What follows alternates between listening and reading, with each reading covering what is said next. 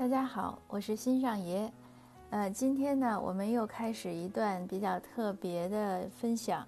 这个分享呢，还是我在的一个讲座。今天晚上我要给我们这边的一个教育培训机构的家长做一个分享讲座，谈一谈家长的心理需求决定了孩子的成长路径。这个是大的题目。呃，是从几个方面谈呢？就是要不要推娃呀？呃，这个让孩子上课外班的主要的依据应该是什么呢？嗯，还有就是家长希望把孩子培养成什么样子的人呢？过什么样的生活？那家长应该如何实现这些目标？呃，家长应该怎么做呢？是从这些方面来谈的。那讲座呢，大概会有一个小时。呃，我还是会和前面一段时间一样，就是如果我能把讲座一段一段切开录，那我们就分几次。推送出去，这样便于大家收听。呃，如果不行呢，那就是一次，大概就比较长了。嗯，那就一会儿看看情况吧。没问题。那每一次开始前呢，我都会声明一下，我不是学教育的，也不是学心理学的，所以从一定程度上讲呢，我不是专业人士。那这个讲座呢，完全是一个分享。那有的听友可能会讲说，你都不是专业人士，你干嘛这么好意思经常来和我们分享？这个第一呢，是因为我有分享的热情，呃，第二呢是，虽然我不是学这个专业的吧，但是我因为其实在专职写作，那写作的过程中呢，关注很多教育呀、认知呀，呃，包括一些社会问题，所以我是专职在思考。那您想想，如果一个人除了睡觉、吃饭，剩下的时间都在思考，可能还是会有一点这个经验可以分享的，对吧？嗯，开玩笑了。那我们就开始。呃，今天这个讲座呢，嗯，题目呢有点有点大，可能，但是确实是非常，呃，应该是非常是应该是非常怎么说呢？是我觉得是一个真切的反应，因为不仅是我自己，或者是我在。旁周围观察一些朋友或者有一些读友啊、听友和我交流，就是关于要怎么培养孩子。呃，其实家长有的时候有点迷茫，那迷茫的时候呢，你就要找一个方向。那我想可能有很多这种就是方向啊，或者是依托啊，或者是原则，应该是很多的。那今天呢，我就是从我认识到的一个角度来和您分享。那我们来翻一下页啊。哎，它这个呃这样，等一稍等一下，我看这个要怎么翻下一页。我这个看到了，今天我们大概会从这几个方面来讲，就是包括这个我叫他推娃了，其实就是怎么让孩子培养孩子，主要是指让孩子上课外班啦、私校啦、公校啦，大家都会有一个对教育的选择。那我会主要是从心理需求、自我决定论这些方向来和大家分享，呃，顺便再讲一讲我们做父母的应该怎么成长吧。因为我有一个观点，我觉得，呃，我们教育的成功是怎么样算成功呢？其实就是父母在培养孩子的这十几年中，跟着一起成长了，这样的教育可能才会成功。如果这些年都是孩子成长，父母没有成长，那这个无论教育还是亲子关系，多半都不会太好。那我们先说第一个问题，就是推娃了，要要要不要推娃？呃，在国内呢，肯定这个不是一个问题。可是很多人移民呢，是为了教育，包括呃，我今天这个故事的这个要叫讲讲座的开头的这个故事也是这样。这个故事是个真实的故事。呃，我有我有一个读友，他是在我出第一本书的时候呢，我我在北京做分享的时候，他当时就参加了。当时他就跟我讲说，很巧，嗯，他为什么来听呢？就是他马上就要登陆加拿大了，所以他听我讲过了加拿大的这个公立学校的教育是如何如何的有特点。那和因为他在海淀和北京海淀，他认为是完全不同的。因为国内大家可能也了解。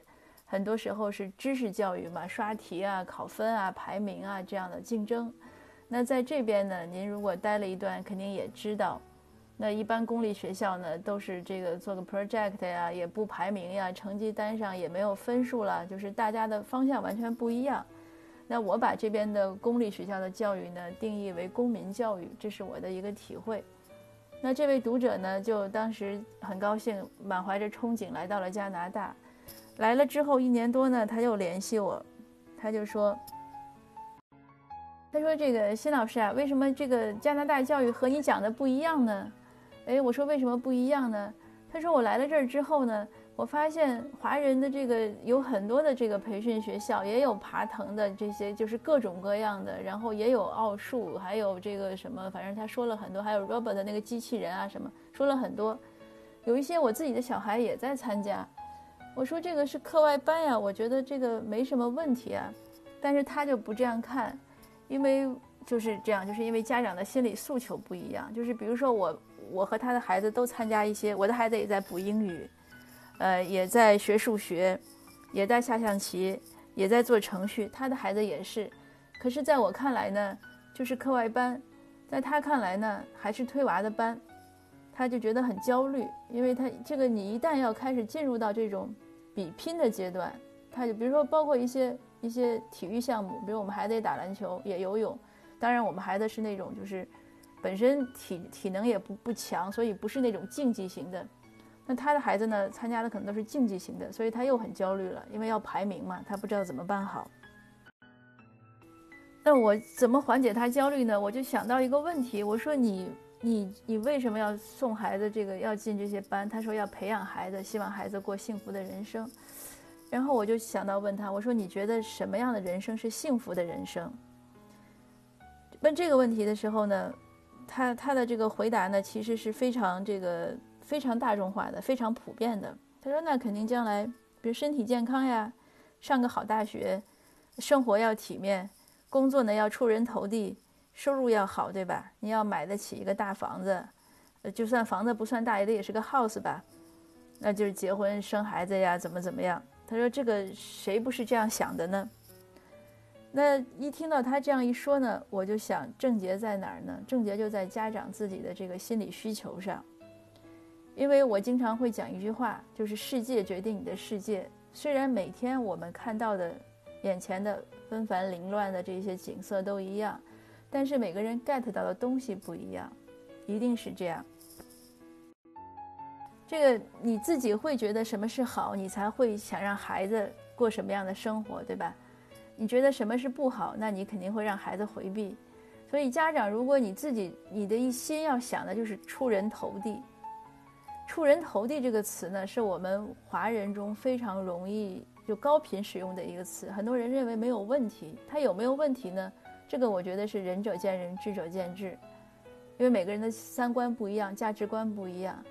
但是如果你在这边问西人，可能他对“出人头地”这个词的理解和我们可能就不一样，或者就说的更直白点，对幸福，不同族裔，或者说，呃，我们甚至不要说不同族裔吧。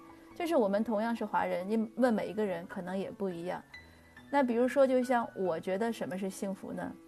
那我确实也是这样告诉我小孩的。我说我希望呢，你将来呢，呃，就是他问我将来他要找什么工作，呃，我说你找什么工作都行。第一呢，是你喜欢的，你擅长的；第二呢，挣钱能养活你的家，养活你自己；第三呢，我是希望你对这个社会呢有所回馈和贡献。所以呢，我想。我的这个诉求和“出人头地”这四个字可能就有差异。那在这样的差异下，我和这位读友虽然我们的孩子都上的是课外班，或者是差不多类型的课外班，但是我们的感受就不一样。在这里呢，我一再强调，这些价值观或者这些观念的分歧，其实没有好和坏，也没有优和劣，只是呢。适合不适合是两点，一个是适合不适合你个人，第二适合不适合这个大环境。比如说加拿大和中国，我们都有很多了解，尤其是那个你两边都生活过，那这两个国家就是社会上的这种氛围呢是一定不一样的，对吧？然后比如说像现在疫情，那对待本国公民是不是要回国，这两个国。国家的这个态度也不一样，具体的我们就不讲那么多了。一个是浪费时间，第二个有些一讲的又有点这个好像敏感。但是我想大家都能 get 到，就是说你不一样的观点，这个观点好还是不好，可能不是个很重要的评判，关键是你适不适合在这儿。那如果说你在一个，有时候我们华裔会觉得和周围的人格格不入，这个怎么样呢？我觉得也没有一个对错，就是适不适合。因为你来到这儿了，你肯定要考虑一下它主流的一些文化和，呃观念，对吧？这个是基本的入乡随俗嘛。那如果你发现不是那么适合，那可能就要修正。比如说最简单的，我小孩小的时候打棒球，打棒球是我们移民过来参加的第一个活动。那我当然当时还是国内的一套想法，哎呀，孩子是不是强啊弱啊？会不会坐板凳呀？就是会不会当板凳队员呀？他因为他也确实做得不好，他不好怎么样啊？我是不是觉得很丢人啊？或者是很抱歉啊？可是这边的所有的现实教育了我，这边的所有的对这些问题的看法和我的传统的想法不一样，那我当然就修正了。那从我来说，我更愿意接纳这边的一些观念。回到我们这一个话题，说推娃应不应该？我觉得推娃呢本身不是个问题，问题就是你为什么要推？那回想到我刚来的时候，我们刚来的时候是一月份，一月份来，那差不多二月份开始报棒球，三月份就就开始这样的进行这样的活动。当时我英语也不好，我也不会开车，那我和我先生也都没有找工作，也对周围一片一片茫然。那我先生呢，就有点，因为每次要接接送孩子要他开车，但还要我陪着，因为他英语更差，所以我们等于做任何一个活动要全家三口都出动，他就有一点不耐烦，他说你这个时间打的就是很碎，我什么都干不成。但我当时呢就有个想法，我说我觉得小孩从现在可能长到高中，呃这些年你你想让他参加什么课外班，他可以跟跟随你的愿望，他去参加。